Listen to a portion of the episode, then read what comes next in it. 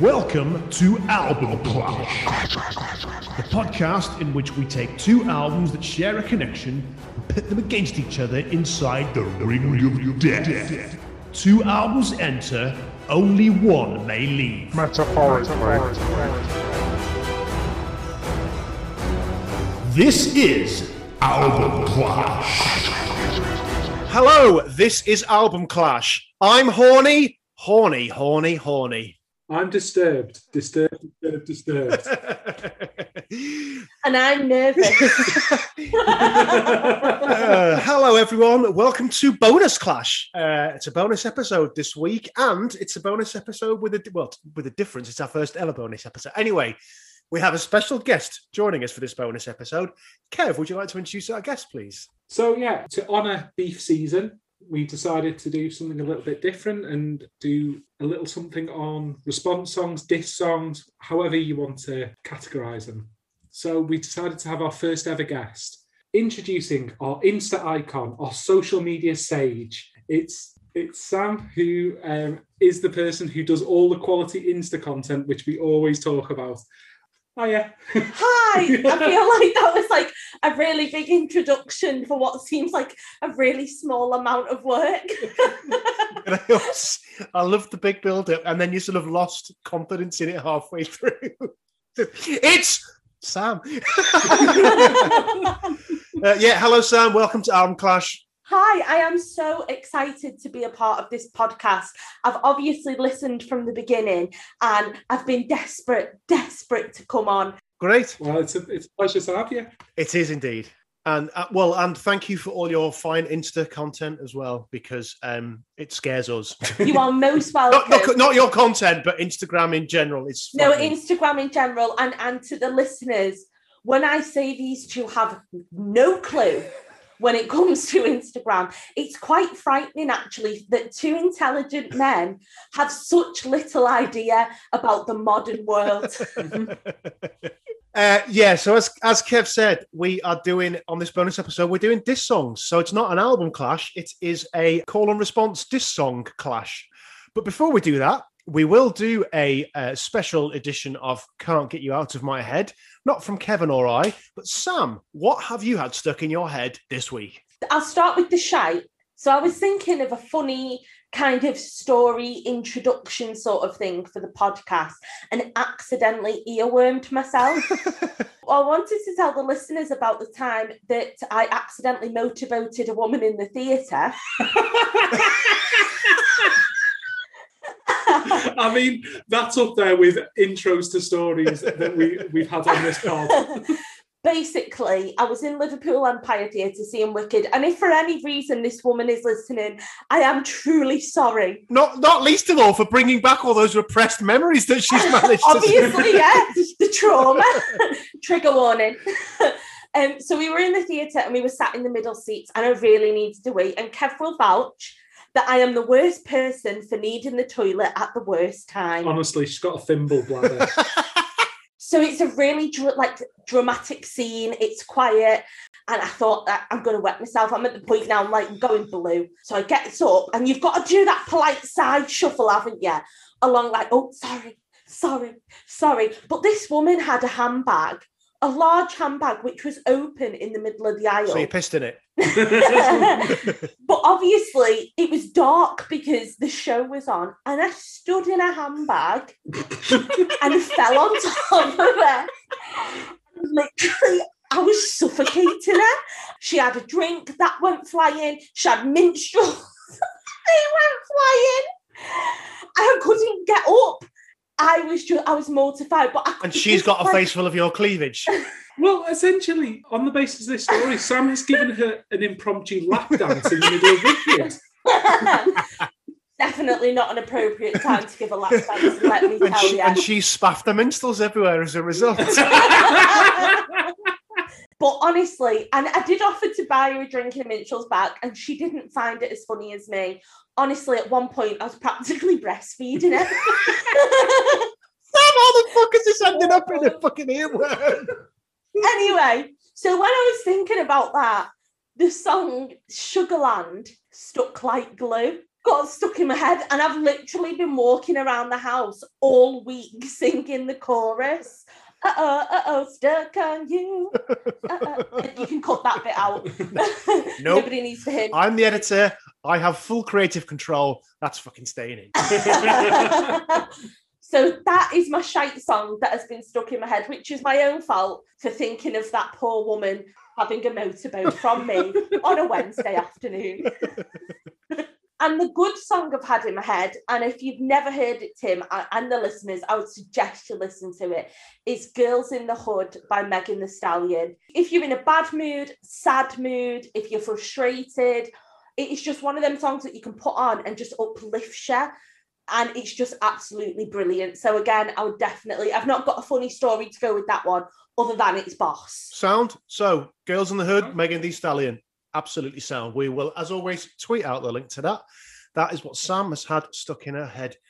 Good stuff. Lovely, lovely, lovely, lovely. Right. Okay. Down to business. So, Sam, as our guest, would you like the honor of going first and introducing your diss track, diss tracks, excuse me, first? I would. So my tracks this week, I'm taking it a little bit more into the modern era and a, and a little bit away from you oldies, a bit more to the younger side.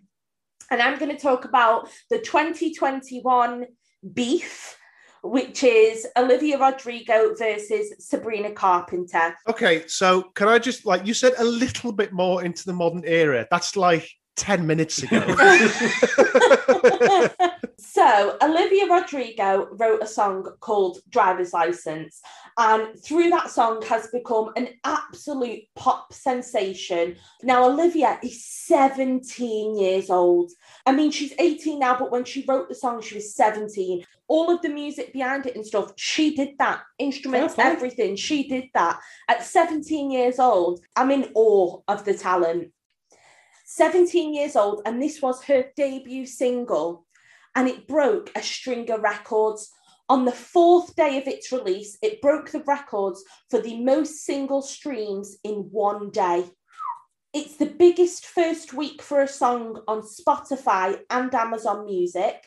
It topped the US Billboard's Top 100, making her the youngest artist to ever top the charts. It spent eight weeks at number one, becoming the longest running number one song for a debut single. It's certified triple platinum by the RIAA, and finally, it topped the charts in Canada, Ireland, New Zealand, and the UK. So the song was written about her ex boyfriend, Joshua Bassett. Bertie's lad. He's got all the flavours of licorice. I mean, I hope that doesn't come into it. Oh, we'll have to see. it isn't just any scorned woman song, as Joshua isn't just an ex boyfriend.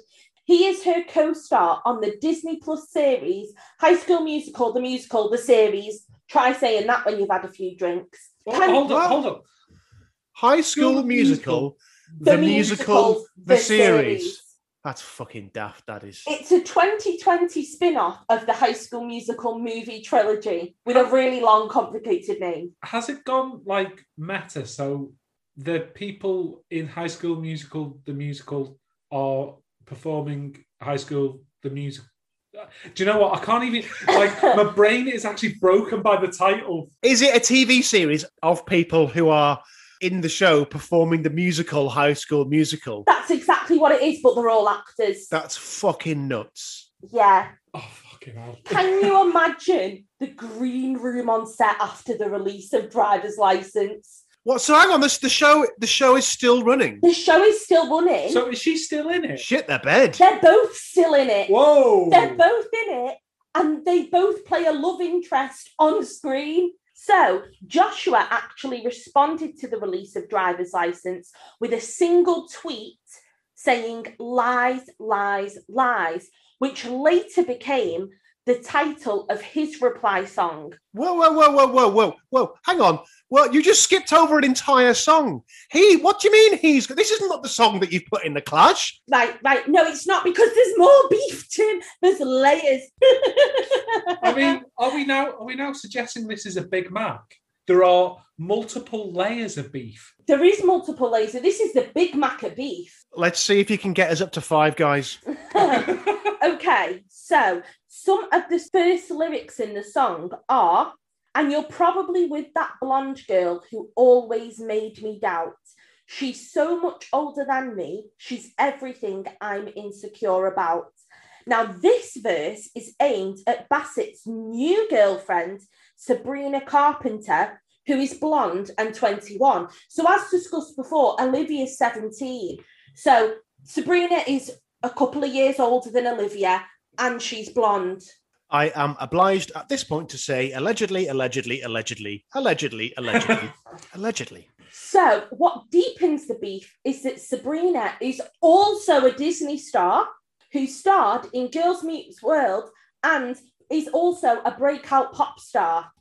This beef sent ripples through the Disney fandom, in that Olivia still clearly holds a candle to Joshua during the writing of the song. After pointing out that he has moved on with an older woman, she writes, and I just can't imagine how you could be so okay now that I'm gone. And all my friends are tired of hearing how much I miss you. So she makes her feelings allegedly clear that she still loves him. Well, I, I would I would suggest there's another lyric in the song which makes it abundantly clear that she still loves him, where she says repeatedly, "I still fucking love you." yeah, but, and, and I also drive by your house in a slightly stalking way. I mean, like love stalk. it's a fine line. Listen, it's an extreme form of love. That's what you told the court anyway. Speaking from a lady's perspective, we've all been there. Let's be honest though, imagine, right, being a teenager and going to work, having to see your ex every day, play a couple with him, to then have him break your heart, find another girl, and post with her all over social media and I mean, I'm sure all the money she's made now out of the song and heartbreak is sound, but you can definitely hear the deep hurt. She's not living the best life. No, she's not. I mean, the first thing I did when I got my driver's license was go around the McDonald's drive-through. I can't imagine driving past my ex's house. So, whilst the lyrics are pretty telling, it was never confirmed to the media that the song was actually about Sabrina and Joshua. You're right. It was never admitted or confirmed that that's what the song was about. However, Olivia Rodrigo is quoted as having said, I was going through a heartbreak that was so confusing to me, so multifaceted. Putting all these feelings into a song made everything seem so much cleaner and simpler. So, without actually being an admission, it seems to be about as close as you can get to, you know, confirming it. Yeah. Oh God, yeah. But Joshua did release Lies, Lies, Lies, which he claims isn't about Olivia. But considering it was the tweet he sent on the day of the release of a song, it does seem obvious to me that it is about Olivia. Yeah. So, what do you guys think of Driver's License?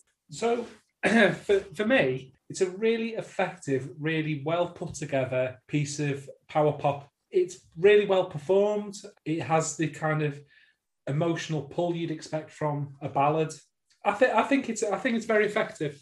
So I hadn't heard the song until you asked us to to look at it for the clash, and I really like it. I agree. I agree what you both said. It is a really good power ballad it ends far stronger than it starts. Yeah, I'd, I'd agree with that. I agree with that. At the start, the sort of genteel nature of her voice, I find a little bit grating, but as it builds and as it gets to the sort of crescendo at the end, I find when she's singing more powerfully, I find that a lot more impactful.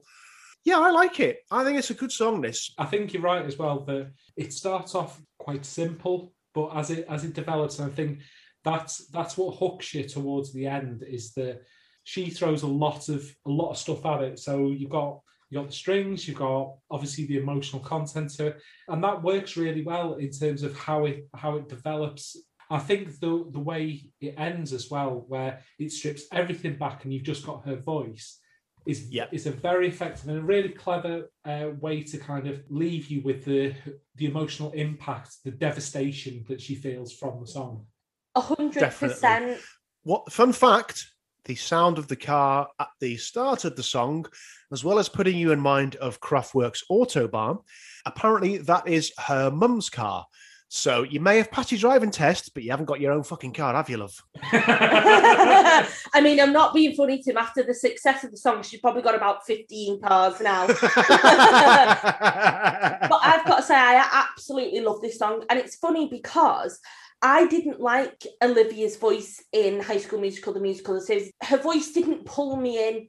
But be, I think because this is her own song and she wrote it, and you can truly see the love and passion, I actually really love her voice, which I didn't beforehand. And I just mm. love that it's so simple and impactful at the same time. And I do feel like it tells a really good story. And Kevin, yep. Kevin Tim will both tell you the type of music that I listen to, I do like a story. Um, okay, so that's one half of your beef. Please flip your burger over and uh, cook the other side.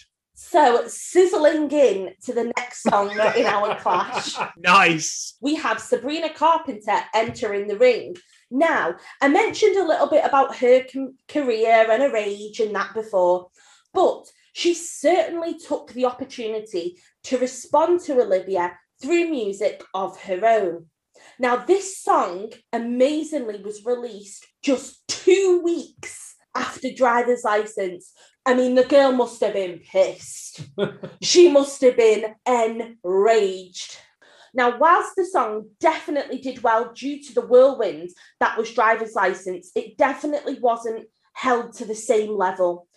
The song reached 48 on the US Billboard's Hot 100, which was her first single to reach the Hot 100, and it did reach number one in New Zealand's Hot Singles. I think it's safe to say that the success of the single was down to the interest in the love triangle, but that certainly doesn't take away from the song's lyrics and storytelling, I feel anyway. She directly answers Rodrigo's line about her I bet you with that blonde girl, with maybe you didn't mean it, maybe blonde was the only rhyme. And I really like that direct response. I like that it's straight to the point. She's not messing around. She's like, You called me out. Why? Yes, agreed. Uh, and it is very, very clearly a response song. Even the line in the chorus where she says, "You can try to get under my under my skin while he's on mine," like that's a fuck you. Have you heard it?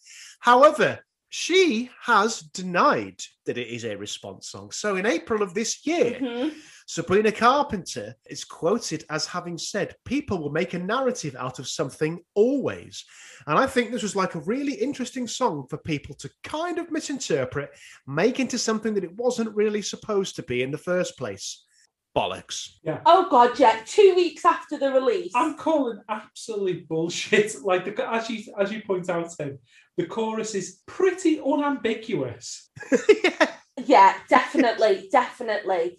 Now, she also says lines like, I'm not asking you to let it go, but you've been telling your side, so I'm telling mine. So, like, there was speculation of the beef with Olivia's song, but Carpenter has 100% confirmed it with the reply. so, like you say, Tim, bollocks. And when she released this song, I was shocked that she'd drawn attention to the situation. There are so many speculations about every song released. But generally, after a few weeks, the world moves on. You forget about it. Nobody really thinks about it again. And I can't decide if this song was to ride on the coattails of the success of Rodrigo's song and a really strong move. And if so, more power to her. I don't know whether she did it because she was mad and she was angry, or if she did it because she thought I can make a bit money here. Okay. Uh, can I offer a, a, another take? Yeah. So that you said that they've both been employed by the Disney Corporation. Yeah. And are both famous faces of the Disney Corporation.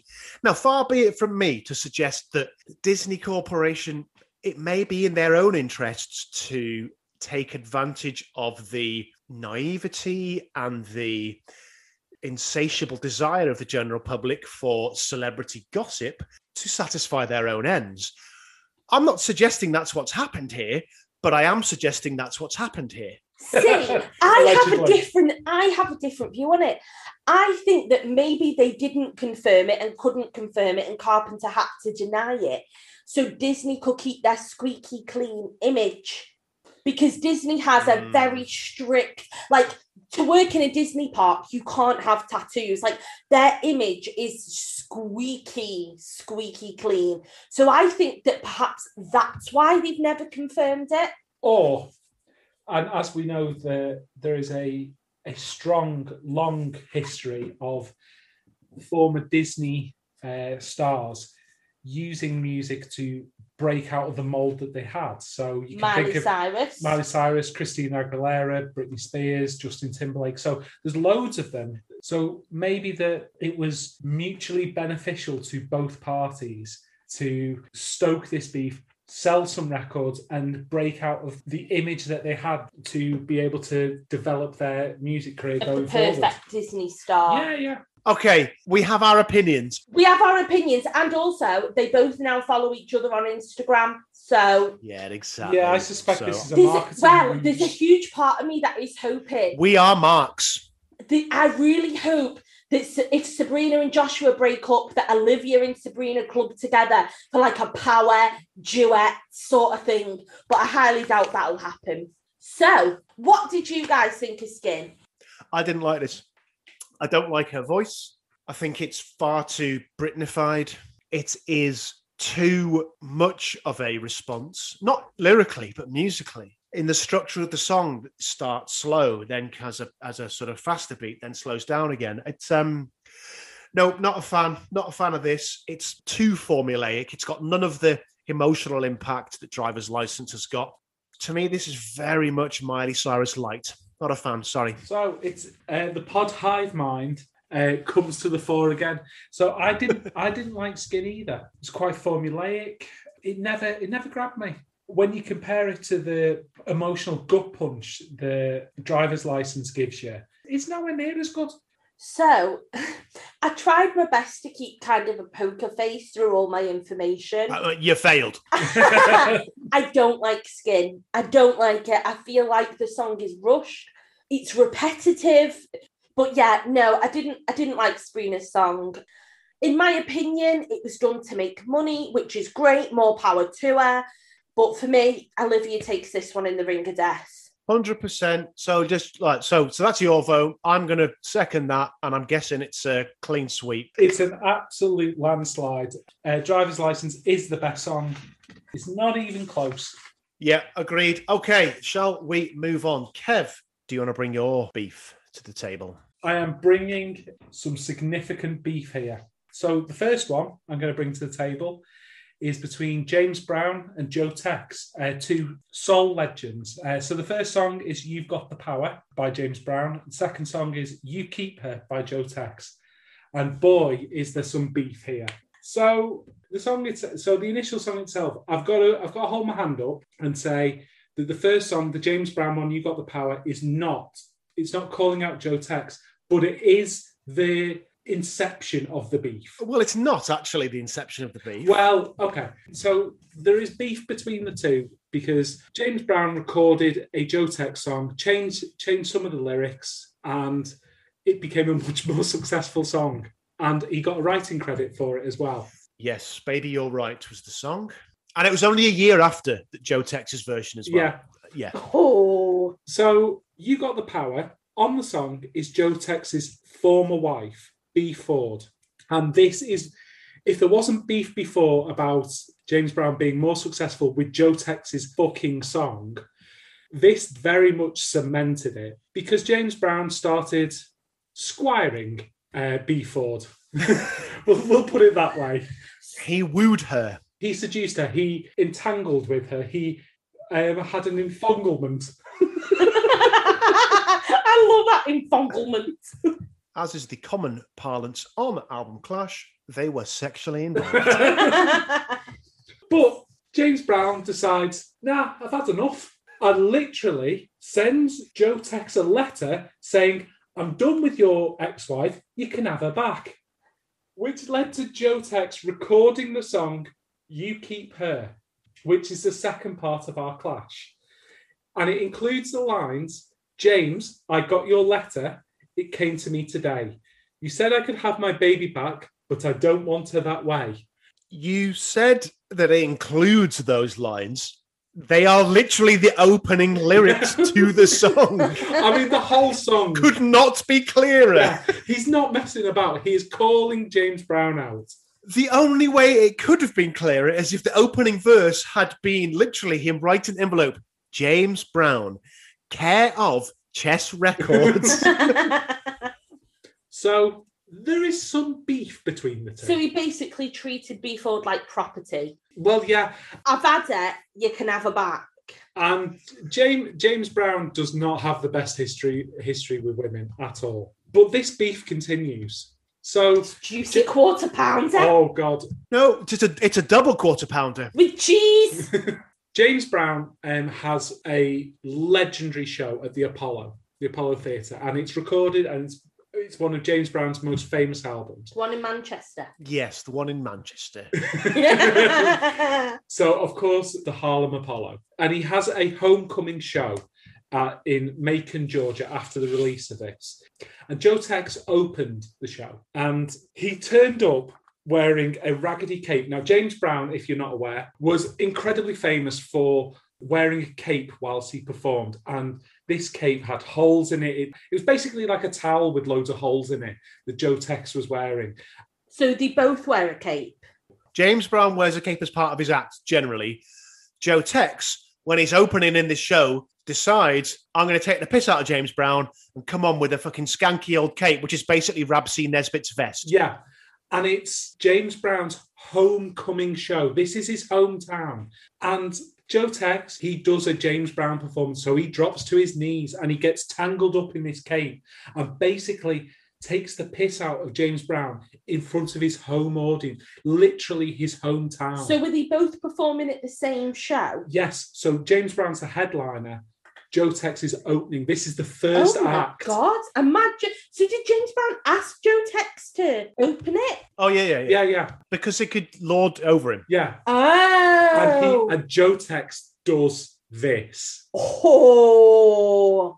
Joe Tex does a version of one of James Brown's most famous songs at this this time, and he said singing. He gets himself wrapped up in the cape, drops to his knees, says, "Please, please, get me out of this cave," and he's just absolutely mocking James Brown's entire stagecraft, like everything he does on stage. And James Brown does not take this well. I am not surprised. After the show, everyone sort of goes to this after hours juke joint. Otis Redding, who is amazing. Say, like, so it's just so you've got a fucking show in Macon, Georgia, where you've got James Brown playing along with Joe Tex, and then oh, we're just going to go to some after hours bar. Who's playing? Otis Redding. Sound. Otis Redding's playing at like just an after show party. I mean, I want to go on this night out. I want to be there. Yeah. So anyway, they turn up at this juke joint where Otis Redding's playing and he's Joe Tex is there. James Brown turns up with two shotguns and reportedly shoots six or seven people in the in the process of trying to shoot Joe Tex. What? Did anyone die? No one dies, Oh, but oh, it's all right then. I mean, it's not all right. No. Shooting someone is never all right. Disclaimer. So of course, of course, James Brown was brought to justice, wasn't he, Kevin? No, James Brown absolutely tears off in the tour bus, and his entourage go around handing hundreds of dollars out to people in the club, including people who were shot by James Brown to not say anything. And it all got hushed up. Oh my god. I tripped and fell on a bullet. I mean, I'm not being funny. How bad your aim got to be if it takes you six attempts to shoot someone, and every time you shoot somebody else? Six or seven. Six or seven, it's never confirmed. Allegedly, Yeah. alleged. Uh, once again, Allegedly. reportedly, according to those who were there. So James Brown doesn't let this shit go. So on the 1972 track, Funky Side of Town with Bobby Burrell and Hank Ballard, they mention loads of famous soul legends uh, within the song. When it gets to um, Joe Tex, James Brown says who. It's then said again, Joe Tex, and James Brown again says who.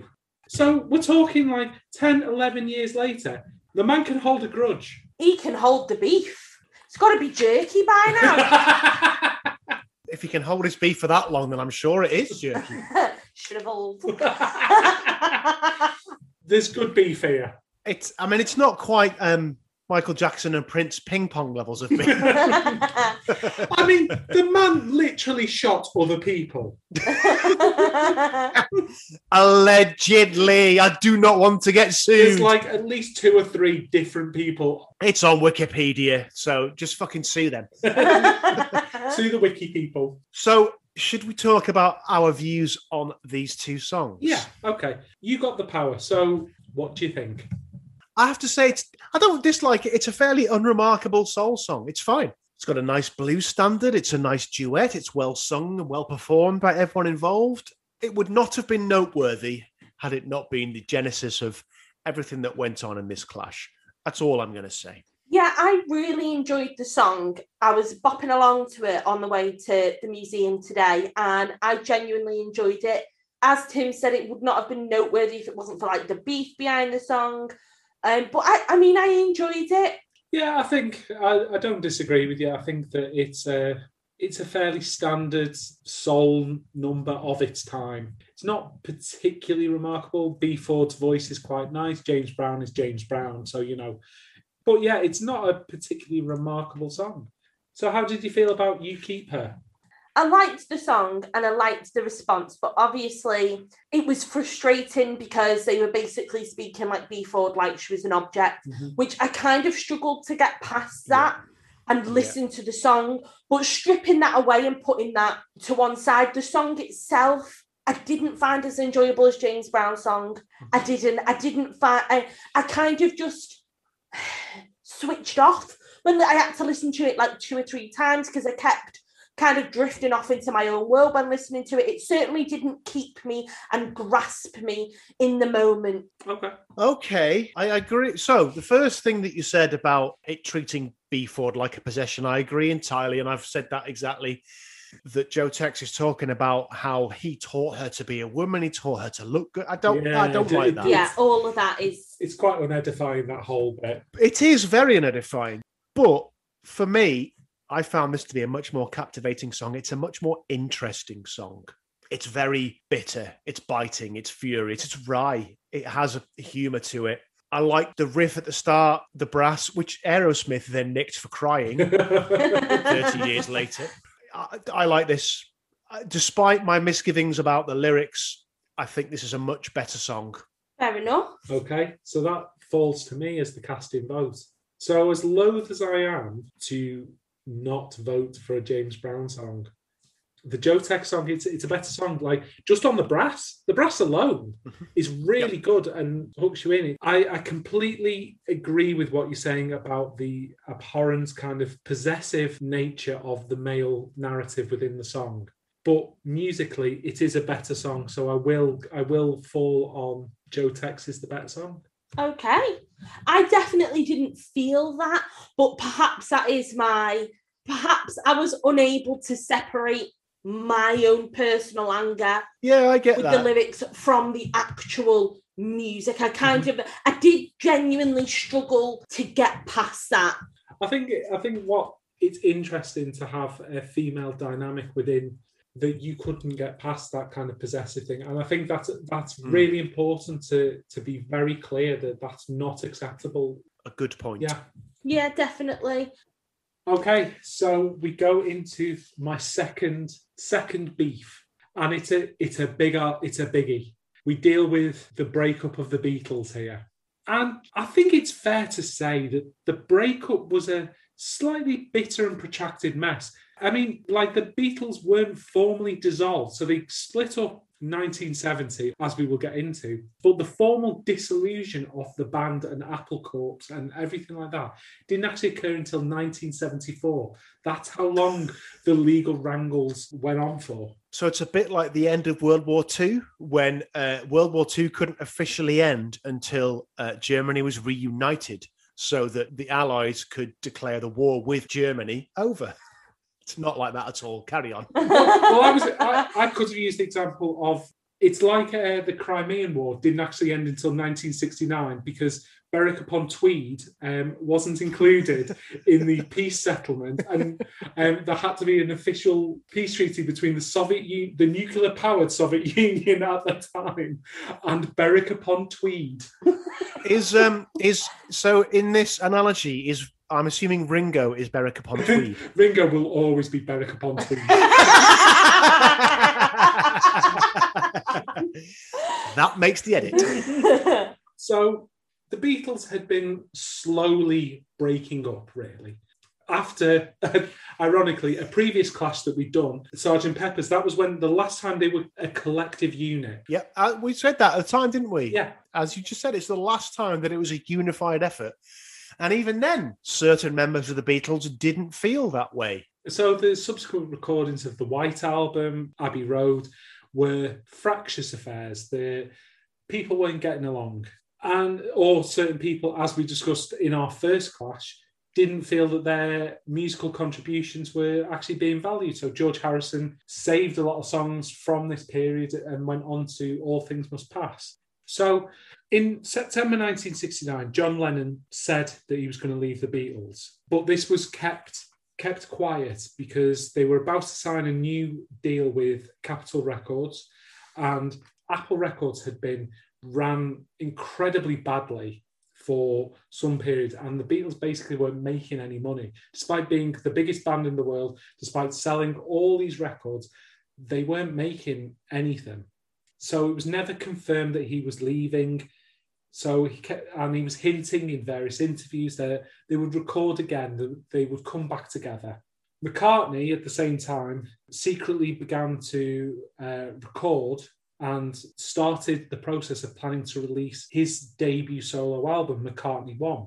This subsequently came out, and the other members of the Beatles told him to delay because Ringo's Ringo's fucking solo album took precedence over McCartney's solo album.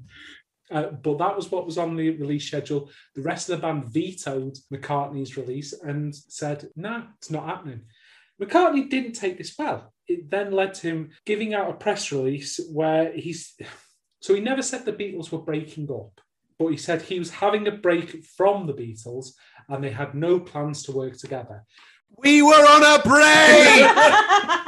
the entire world's press basically takes this as the Beatles have broken up and all fucking hell, Hell. breaks loose.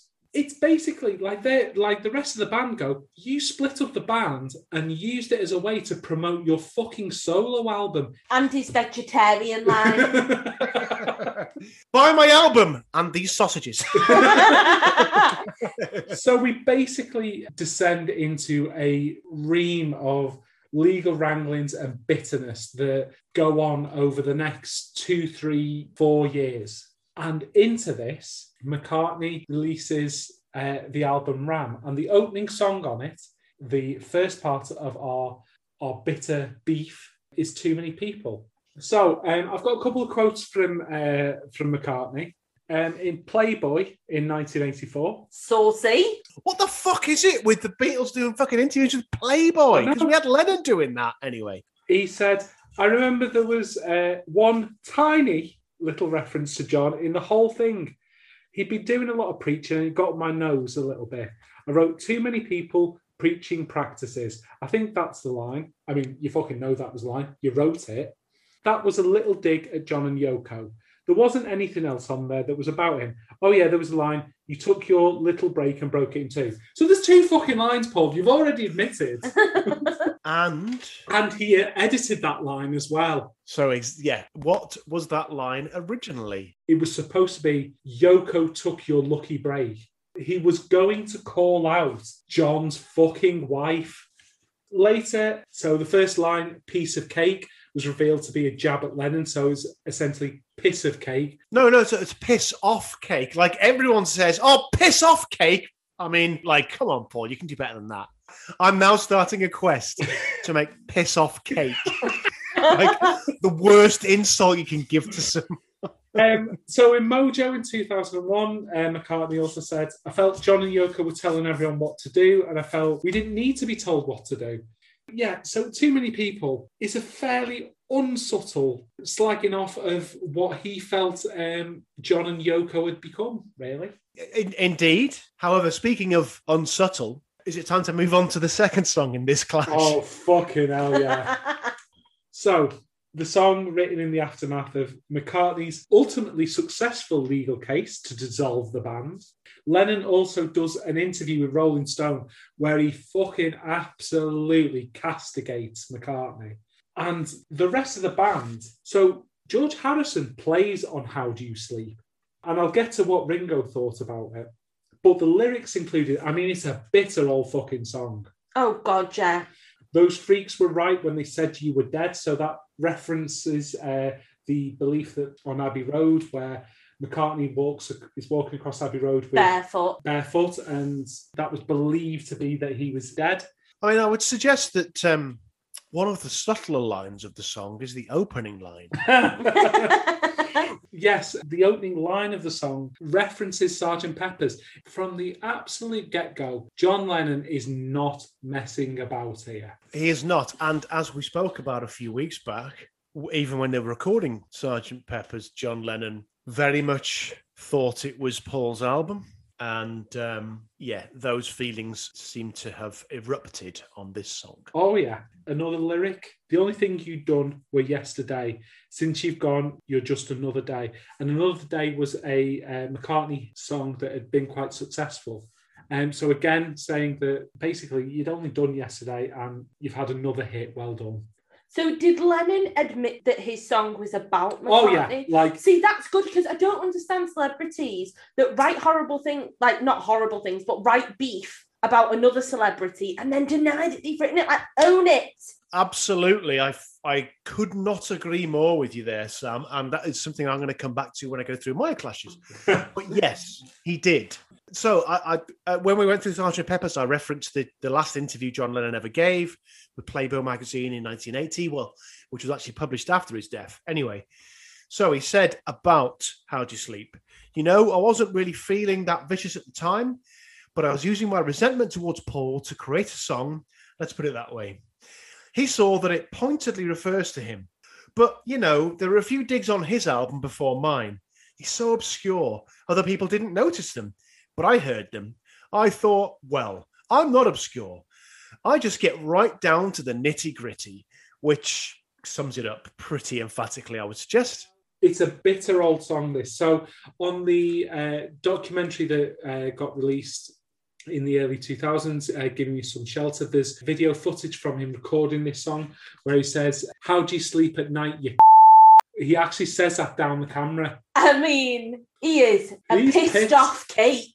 And supposedly, Ringo uh, was there for the recording of How Do You Sleep and said to Lennon, That's enough. He got visibly upset by it, like he because it's because it's not subtle. And he, he absolutely called Linda as Linda Yeah. McCartney as well. I was going to say that is something that I definitely, again, I don't want to come across like a female justice warrior like in a negative way. it just it is frustrating. It's frustrating that McCartney thought it, originally that it was acceptable to blame Yoko for Lennon's decisions, but also that Lennon actually dissed Linda in it. Like, if you've got beef with someone, have the beef with that someone. And I don't think it's just about women. I think if the roles were reversed and women were singing songs about men, I think just keep the beef with that person. And I mean, and what I, what I do want to say before we actually get to talk to the song, well, both songs, it's it's absolutely wild to me that this song, this bitter, virulent castigation of the person that you had such a strong musical bond with, is on Imagine, which is lauded as this paean to harmony and peace. yeah. It's like imagine his thought of this like amazing like this song that to bring everyone together, and on the same fucking album, you are absolutely tearing, Tearing the- apart. tearing apart the man that you have you will always be linked with. Okay, so let's let's talk about the music. So let's start with McCartney. How do you feel about too many people? I really, really like too many people, and I always have. So I love the guitar riff that starts it off and that then continues through the chorus, and that is the melody of the lyrics in the chorus as well. The juxtaposition between the chorus and the verse is really good. I think the verse is sung with the same spite and bitterness that Helter Skelter is sung with on the White Album, and it's one of my favorite Beatles songs, Helter Skelter. It sounds, as I've said, it sounds biting and spiteful, but it also sounds soulful. And well, don't just take my word for that. Rolling Stone agreed. So the Rolling Stone review of Ram about this song said, the incredibly sweet melody is proof that McCartney could use his charm as a weapon when he wanted to. I mean, exactly that. I really like Too Many People. It's a really good song.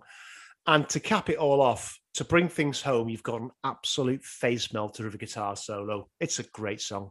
I really enjoyed this song. The guitar at the end was absolutely fantastic. I really, truly enjoyed this song. It drew me in. I felt like I was a part of the story. I could hear his rage throughout the song. I, I, I do agree with Tim that it's soulful and I did really enjoy it. But my favourite, favourite part was the guitar riff. And I'm not somebody that enjoys a guitar riff normally. Like, I don't really like that.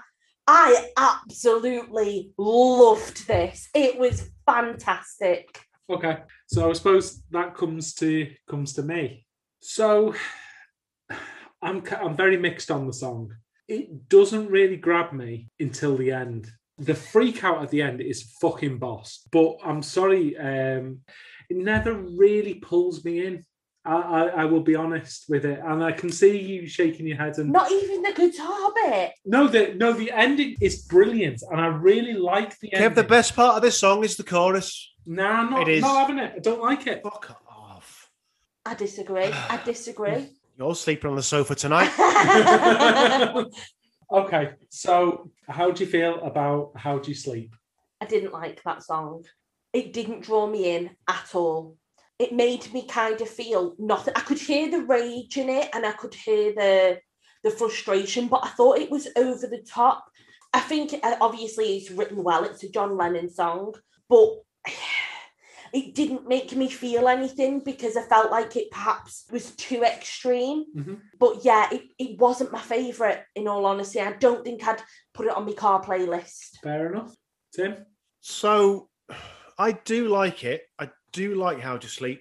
I mean, it's not subtle at all. Oh no! It- I mean, like we've we've got to be very clear. This is a fucking bitter Al song. Oh God, yeah, it is. I mean, it's classic Lennon. You know, the double track vocals. So, so whilst it may not fit with the theme of what people have talked about, Imagine, as we said earlier, it certainly fits with the sound of Imagine. It's got a really good guitar solo in it. It's got a really great organ part to bring it home. It's a Harrison guitar solo. Exactly. George Harrison guitar. We've talked about George before. The organ part to bring it home. I really, really like that.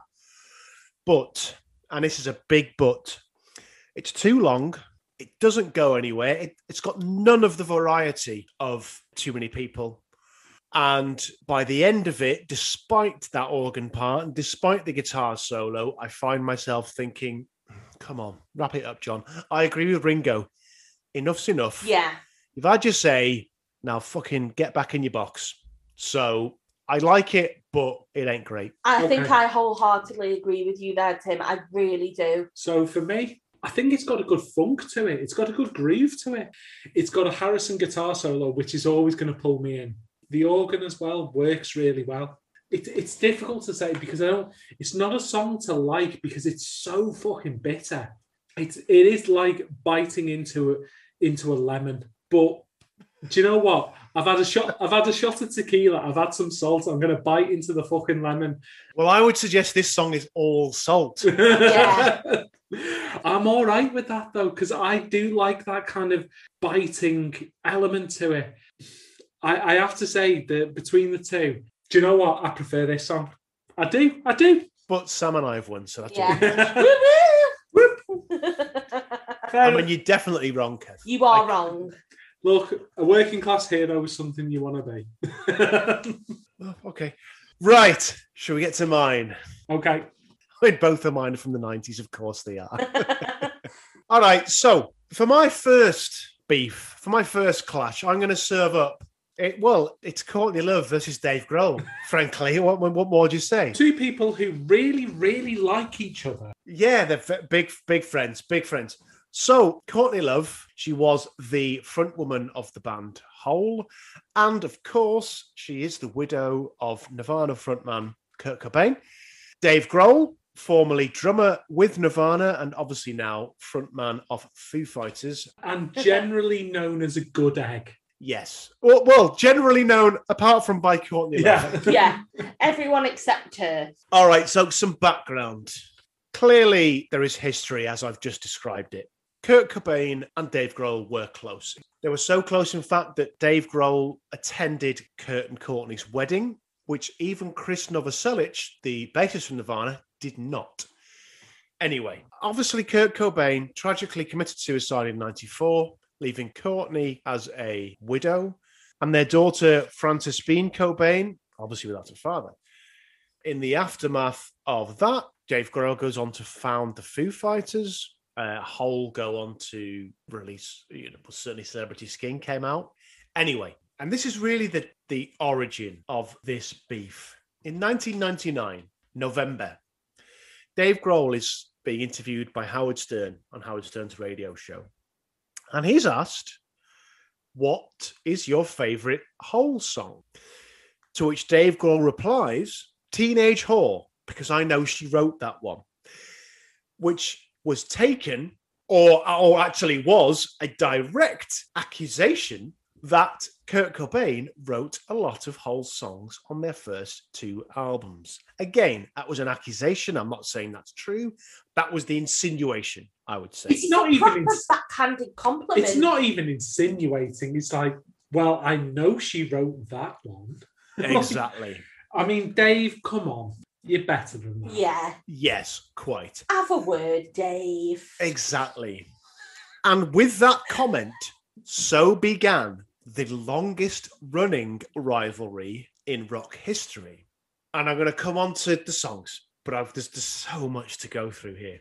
So, Courtney Love's initial response She took it well. well, she did take it well, and and she called Dave Grohl a stupid motherfucker. You know. then in 2001, she sued Dave Grohl and Chris Novoselic to dissolve the Nirvana parent company, whatever you call it. All I'm going to say about that is that lengthy legal battles ensued.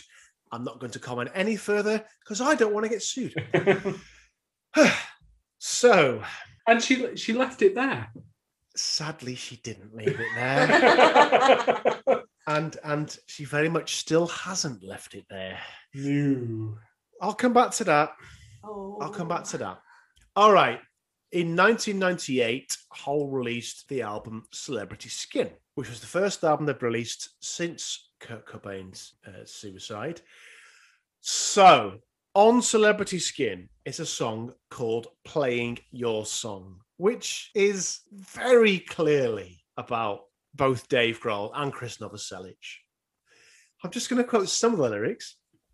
Ooh, their innocence tastes like candy. Yeah. Got so fat on it, it's a tragedy. Yeah. Implying that they have got uh, rich on the legacy of her sadly deceased husband. Then there's another lyric Don't you dare blame me. You trusted everything, they sold you out. Perhaps a message to her former husband uh, about her, her his former bandmates. So, whilst she has never admitted that it was about Dave Grohl and Chris Novoselic, those are just two of the lyrics. Which, sorry, Courtney, there is no denying who and what that song is about. I mean, Courtney Love has never been known for subtlety.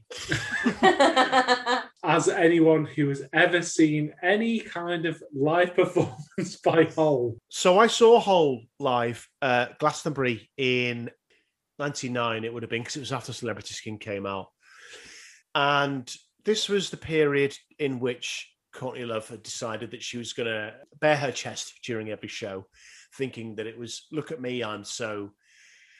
And it just went down like, like yeah, okay, fine. What, what so? And it anyway, they, they were fine. They, they played they played their material well. It was a perfectly enjoyable performance. Okay, so that was playing your song. Stacked Actors. The the song that I've chosen to go opposite playing your song in this particular clash, Stacked Actors by the Foo Fighters. Now, it is or has been suggested, it's alleged, whatever you want to say, that, that Dave Grohl has written several songs over the years about Courtney Love, including I'll Stick Around from their eponymously titled debut album. Stacked Actors is the one I've chosen. And whilst Dave Grohl has never actually admitted that it is about Courtney Love, he was interviewed by the NME in 1999. And, well, again, to me, this is all but an admission. So, to quote, I wrote Stacked Actors about everything that is fake and everything that is plastic and glamorous and unreal. So, if that pertains to anyone that comes to mind, then there you go. I mean, Dave, like, come on. And of course, like, there's nothing to be inferred from that, particularly when the ex wife of your former bandmate has released an album called Celebrity Skin, uh, which is all about being fake and everything like that. Could you make it any more obviously? Just say who it's about. Exactly. Exactly. This is what I was going to say. Just fucking say. Of course, it's about Courtney. She, I fucking hate it. Of course, it's about her. Just say that, Dave. For Have you Christ's met sake. her? Oi, so despite Dave's non-admission admission, Courtney Love definitely thought it was about her. really? As she told Howard Stern in an interview in December 1999, just one month after Dave Grohl had said the, the quote about uh, Teenage Whore. During that interview, she also claimed that Kurt Cobain hated Dave, that Dave Grohl had betrayed Kurt and turned on him uh, by not helping him when he was suffering the worst um, aspects of his heroin addiction before his death. she also claimed in that interview that she'd never written a song about Dave Grohl. I mean, Um, I mean, two minutes ago, Courtney, I I, I don't agree. Anyway, like, uh, just some of the lyrics. It, it's pretty clear to me what the song's about. God bless. What a sensitive mess. Yeah, but things aren't always what they seem. You're teary eyed, your famous disguise, never knowing who to believe. Hmm. Does that remind you of anything or anyone? no, it's it's very subtle. It's um, I mean, you've really got to read through the subtext. Read between the lines, Kev, read between the lines. All right, okay. I said earlier that um, that wasn't the end of it, and it's not. So Oh, no. I'm gonna I'm gonna bring us up more up to date. So in 2011, Courtney Love, in an Instagram post, she claimed that Dave Grohl had been hitting on her and Kurt's daughter, Frances Bean Cobain. A claim that was angrily denied by Dave Grohl, but also notably one Frances Cobain, who also suggested that her own mother should be banned from Twitter. I like. I, I mean, mean, big respect to Frances. Big respect to Frances. I mean, I don't even know if this has come up, but I'm sure there was a whole thing around the release of one of the rock band games. Yeah, there was. There absolutely was. It was one of the garage band or rock band games anyway. The estate of Kurt Cobain licensed his likeness to appear on the game. And when it emerged that you could unlock Kurt as a character and then have him appear playing along to um, Toto. yeah, songs other than Nirvana's.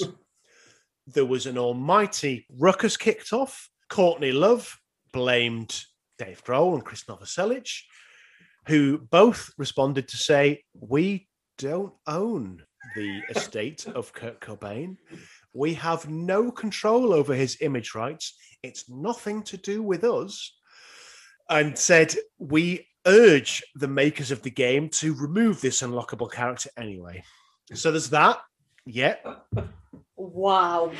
it, it, it gets better. It gets better. It, it gets, but but then it gets worse. So so in 2014, Nirvana was inducted into the Rock and Roll Hall of Fame. Oh, well, I'm sure that went well. Well, it did go well, Kevin. It actually did go well. So Courtney Love, during their induction on stage, Courtney Love and Dave Grohl embraced. And both spoke afterwards about how they'd buried the hatchet and how they'd realized that they shared this common love that should be celebrated and and not continue the divide. Which is a lovely end to the story, isn't it? Yeah, It's not though. It's not really. definitely didn't kiss a maple. No, I was going to say, like, Yeah. did Courtney just regret that she hadn't literally buried a hatchet? I mean, uh,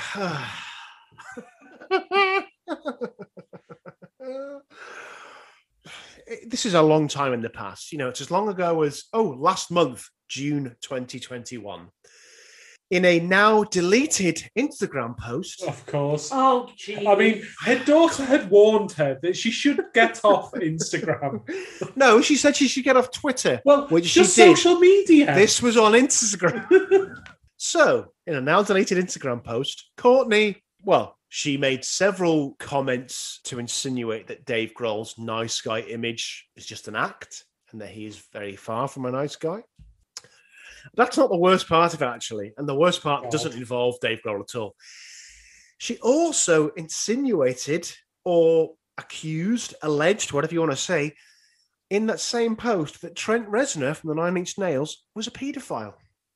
see, I can see your faces, and the listeners cannot see your faces. I am actually speechless. I mean, is there is there I mean- truth or proof of such of I- the claims No, that she no, made? no, no, no, Wow, no, what- no, no. So, as I said, this is a now deleted Instagram post to which Courtney posted an apology saying, and I haven't written it down, but it's basically, I need to realize there's real people behind things I post. And yeah, soz. With that, you've literally accused someone of being a nonce, which. Maybe she's mates with Nobby McGee. Yay! Got a reference. Uh, so, so to be clear, we are not accusing Trent Reznor No. of any misdemeanors. This is a deleted post from Courtney Love, which she has since apologized for. But um, I mean, I'm sorry. Anyone over the age of 15 can't use I need to realize there's people behind the screens. Like, if you're over 15, you can't use that because you should already fucking know. she might as well have just said, I was hacked. Uh, okay, right. So that's the beef. That's Courtney and Dave. What do we think of the songs? Let's go playing your song first. Uh, Sam, what do you think? I enjoyed the song. I thought the song was really, really good. it, it sounds like a Hole song. Like, Yeah. it, it- you, you know, it, that's what it It's sounds what like. you expect when you listen to Hole. I enjoyed it, but not as much. All right. I mean, uh, that's, it's, so the suspense is killing us as to what you're going to say about stacked actors. Kev, playing your song. What do you think? it's a Hole song. It's perfect. It's perfectly fine. I've never been a huge Hole fan. I've never really disliked them. They are they are perfectly good at what they do. Yeah, it's all right. That's exactly how I feel. Like I don't know what else to say other than like it's an okay song. All right. Okay. Uh, I like this. I like this. So, again, peeling back the production curtain, I was I had initially suggested a different song for this clash. So I initially suggested Teenage Whore because that was, as I said earlier, that was the the, the song that Dave Grohl referred to, which really sparked this feud. But I went with this one, obviously, because it fits with the theme as it's being written about the other party. I like playing your song. I really like the 12 string guitar intro that also plays throughout the chorus. It's very My Iron Lung for me. I think Celebrity Skin's a good album. I do. It's a decent album. It is a decent album, and it's very much a departure from Hole's traditional sound, if you like. Yeah, I, I, I agree with what you're saying, definitely. I mean, so Celebrity Skin, and you've said this to me before, is it's a much poppier album. It, it mm. has a much more commercial sound to it. I mean, Yes. it's a perfect, it's a perfectly good song. Personally, I preferred um the first song that you because it's it has that rawness and like Oh, I. and it's if I'm going to a Hole song, I want that rawness. I want that like a bit. Uh, I mean, comparing them to to a contemporary like that L7 sound, like it, so interestingly enough, did you know that that um, Teenage Whore, uh, uh, well, and the whole of uh, Pretty on the Inside, Hole's debut album, was produced by Kim Gordon from Sonic Youth. that does not surprise me. No, Not exactly. If you didn't, if you didn't know it, you know now. It's like, Yeah, of course of it course was. Yeah. it is. Yeah. All right, stacked actors. So, Sam, you, you've already you've already said that you preferred stacked actors, but I what do you think about? apologize for giving it away, but I just I love I love the Foo Fighters. I love Dave Grohl. I- I mean, I absolutely idolize Taylor Hawkins drumming. And I just absolutely loved the song. It was powerful, it was impactful, it, it's a tune, it's something that you can listen to in the car. I just really enjoyed the song. It's, it's a brilliant piece of music. I mm-hmm. mean, I've always liked this song. So, as Sam says, she's absolutely nailed it. The Taylor Hawkins drumming is the centrifugal force of this song. It absolutely drives it forward, and it goes it goes like a fucking train. I'm, I'm sorry, Courtney. Dave's won because because as it's, 'cause someone- it's so good. as someone that drummed i- in my youth, it, it excites. It's just exciting. It properly ticks all of the boxes of First a bars, song. first bars of the song just grab you and like, yeah, I'm fucking with you. Hmm, okay, so a slight disagreement. Okay. You said it's the drums that drive this song forward. I mean, it's the bass line that drives the song forward. It is. It just fucking is. uh, so you said about the drumming and Taylor Hawkins, etc. So uh, one of the best gigs I've ever been to, Manchester Apollo, December 2000. I went to see the Foo Fighters. Before Stacked Actors, we had a two-minute drum off between Dave Grohl and Taylor Hawkins, which led in to Stacked Actors. Sam, wow. it was fucking amazing. So, suspense over. So, I teased you a bit there. I mean, Stacked Actors is an absolute fucking rammer of a song. I do like playing your song, but it doesn't even come close. Sorry, Courtney. As Kev said, Dave's won this hands down. We have a whitewash again, clean sweep, three for three. Stacked Actors wins. Whoop whoop.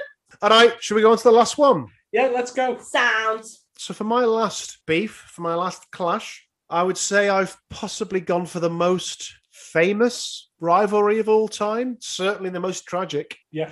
Definitely the most tragic. Uh, so, so uh, if you've not guessed already, it's Tupac versus Biggie. So the first track in this clash is uh, Notorious B.I.G.'s "Who Shot You," which was released on the 21st of February '95 as a B-side to a reissue of the single "Big Poppa." It was produced by Puff Daddy, P Diddy, whatever the fuck you want to call him nowadays. Um, obviously released on, on Bad Boy Records. Okay, so background to this rivalry. Tupac Shakur and Biggie Smalls, they had been friends. They met during filming of the movie Poetic Justice in 1993. So Biggie Smalls told Vibe magazine later that we just clicked off the top and were cool ever since. So they were mates. They were not always rivals. However, things turned sour when on the 30th of November 1994, Tupac Shakur was robbed at gunpoint outside the uh, Quad recording studio in New York and he was shot five times. It changed him that because Yeah. it like how how he presented himself pre the shooting and how how he was after it Mhm. was very very different. It was very, very different, and that that plays into part of the story of this rivalry, part of the story of this beef. Although it's what I would say is that I've never been shot five times, so I don't know how much it would change me. It's going to change him. I'd imagine it would have an impact. That's all I'm going to say. Yeah. I mean, you're not going to shake that off, are you? I mean, not straight away. Hang on, Sam. Hold on to that thought. Right. So the eye of suspicion quickly turned to Biggie Smalls himself. And when Biggie released Who Shot You, Tupac basically took it as a direct reference to that, uh, that, that Biggie was boasting about what had happened. Biggie claimed, and this is a quote, that he had wrote that motherfucking song way before Tupac got shot. Tupac wasn't convinced by that, so he, uh, in a counter quote, said, "Even if that song ain't about me, you should be like, I ain't putting that out because you might think it's about him." I mean, like he's got a fair point there. So this, so as I say, Yeah, I was literally about to say he's got Yeah, a point. February '95, November '94, like three months. Like you know, just just let's give it six months. That's it. You'd have more respect for your mate, wouldn't you? Your so-called mate that has been through what I can only imagine is one of the most traumatic experiences anybody can Mhm. ever live Yeah. through. And then you release a song that could potentially be perceived Mhm. as about him. I mean that that could potentially uh, it's doing a lot of work there, but I would suggest that what I'm about to say is going to ease the burden on that could potentially. And all I'm going to do is quote some of the lyrics. So within the song, Biggie says, "Brave N word turned front page N word." That was very much taken by Tupac as a reference to, and you mentioned um, the stoicism earlier. So just 24 hours after Tupac was hospitalized with five gunshot wounds, Hospitalized. Hospitalized. Let's be clear, hospitalized. Not like, oh, I've been shot. Oh, yeah, but it's only in your arm. Hospitalized. It's not. It's not James Brown shooting you, No, no, no, and you get hundred dollars as as your. Nope. and to all the listeners, if you if you can count how many times this pair have just said hospitalized, you win 10 points. leave a review, leave a review and comment how many times they've both just said hospital. Do you know what, Sam? I'm going to edit all but one hospitalized out, but leave your bit in. So you're going to sound like the dick. As if I don't already. But anyway, so just 24 hours later, Tupac checked himself out of the hospital, and that made front page headlines. Well, and I think I think what's important to say as well, uh, particularly in relation to Tupac. I mean, we've talked about him before, and his message obviously was influenced by his mother, who was a Black Panther, um, and it was very much of a you know like pro Black liberation. It was it was very much of the the thought process Yeah. behind the Black Panther movement yeah. after this, fuck no. Like the man's been shot, Yeah. so I can understand why Yeah. why he changed his viewpoint, but he wasn't this before that. So, yes, to, to grossly oversimplify what you've just said, I would suggest that pre shooting, he was much more public enemy. Post shooting, he was much more NWA. And that's, as I say, a gross oversimplification. Yeah, that's Yeah, I a, think that's, that's a that, that's a that's a good way a good yeah. way to uh, define it, really. Right. Let's move on to Tupac's response.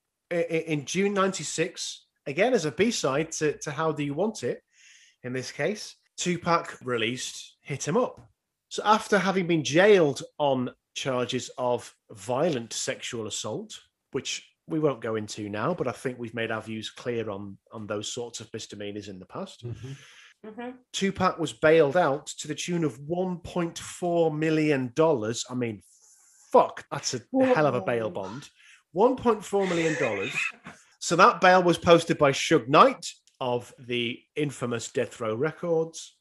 And from that point, Tupac obviously starts to record with Death Row. We spoke about his working with Dr. Dre. Obviously, California Love is a very, very famous song.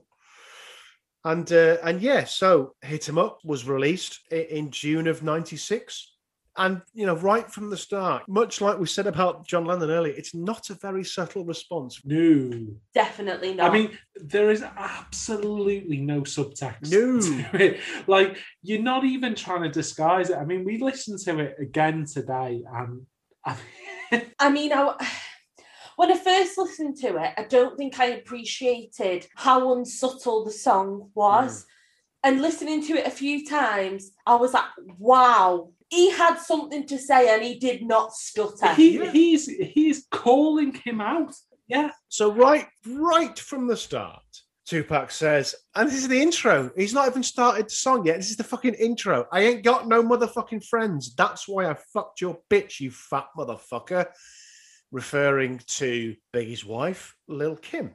I mean, certainly that's that's going to go down well. Um, Oh, exactly. alluding to alluding to having relations with his wife. I mean, it and and it, and it, it just goes on from there. Oh, and all I'm going to do is just read what the chorus says. Grab your Glocks when you see Tupac.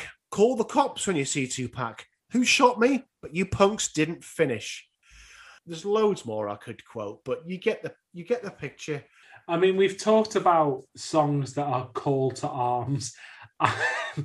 I mean, without meaning to sound flippant and uh, gauche about it, I mean, this literally is a call to arms. Like, Mhm. this is literally calling people to take up arms. Yeah, absolutely. Well, I was I was gonna say one of the lines that really struck out to me, kind of from the first time I heard this song, because it's the first time I heard it was was for this podcast, was cut your young ass up, leave you in pieces, now be deceased. Yeah.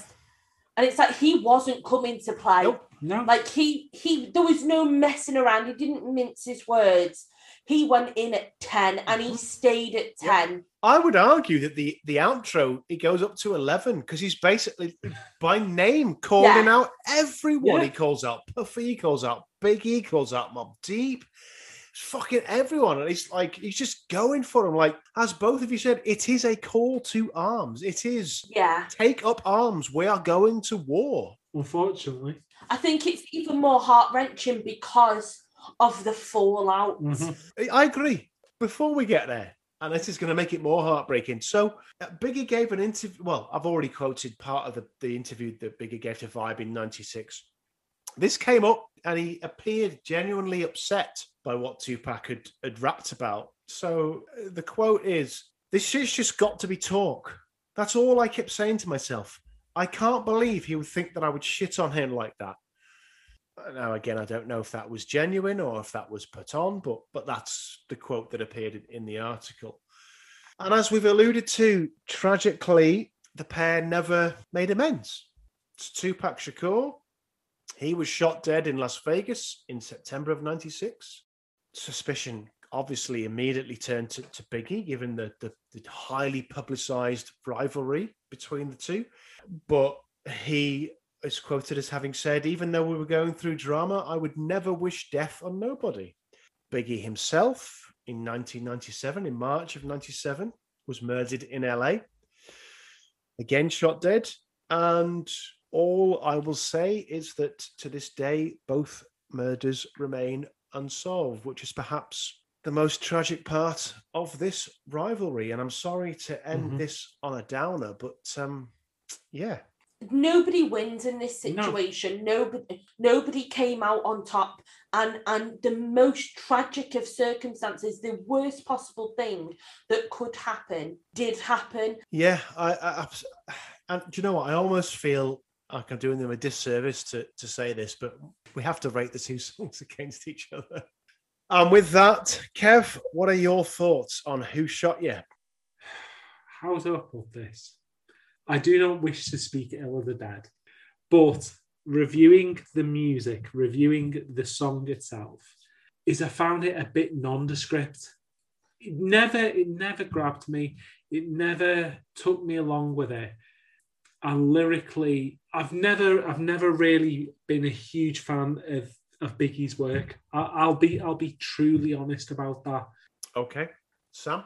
So I am a fan of the song. However, I felt like because I listened to it from the perspective that it's about Tupac, obviously it's only alleged. I, I listened to it as though it was about him. It made sense to be about him to me. I felt that the song was unnecessary. The music itself was okay. I enjoyed the song. I didn't love the song and thinking more about the perspective of who I believe the song to be about, I just found it unnecessary, Mhm. if that makes sense. It does make sense. Okay, um, so I, I um, hmm, I, I, I disagree with you two here. I like this. I think Biggie was tragically. I think Biggie was an incredible MC, and that comes through on this track. Uh, it's, I mean, it's a B side to, to what you said, Kev. It's clearly a B side. The instrumental sample that's looped throughout, just for interest, it is a sample of David Porter's "The Masquerade Is Over." what I will say is it doesn't really go anywhere. It's very repetitive. The song is almost ruined by, and you can clearly hear one Sean Puffy Combs underneath the rapping going, What you want to do? Because he can't help himself. Anyway, that irritated me. But to me, Biggie saves it. I think he was a phenomenal MC, and I like this song. I like Who Shot You. So Okay. that's me. Fair enough. Now, hit him up. So we'll go same order. Kev, you first. Okay. Whilst I deplore the outcome and the how this feud played out, there is a part of me that likes the anger within this song and the the bitterness and the the absolutely calling people out. I've always had a soft spot for Tupac's for his rhythm, his cadence, his like everything about his MCing. I've always really enjoyed it, and like this, this shows exactly why I like him. It's it's great. It's just absolutely great.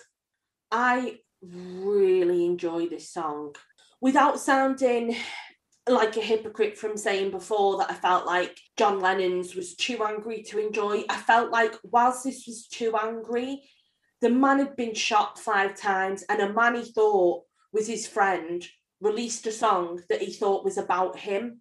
And I, I completely get where it's coming from. And it's exactly like you say, it's what exactly what you would expect from Mhm. Tupac that he spits, he spits the rage out and he just gives it, yeah, he puts it on a plate and he's like, there you fucking go. Take that. And I like the fact that he has the courage to call people out, that he's got the confidence, he to, you know, he's got courage in his convictions. He's he's he's annoyed and he's telling you exactly why he's annoyed. There's no messing around, there's no mincing of his words. He's just there, have it, take it, it's done. And I, I respect that. Okay, okay. So, what do I think about Hit 'em Up? This song is misogynistic. It is hateful. It is angry. It is bitter. It is spiteful. But it is fucking brilliant. So, it samples uh, former Temptation Dennis Edwards and his song Don't Look Any Further, which is one of the greatest bass lines of all time. Sorry, it is. It's a banger. It is a fucking banger. it's fucking an absolute banger. banger. Definitely.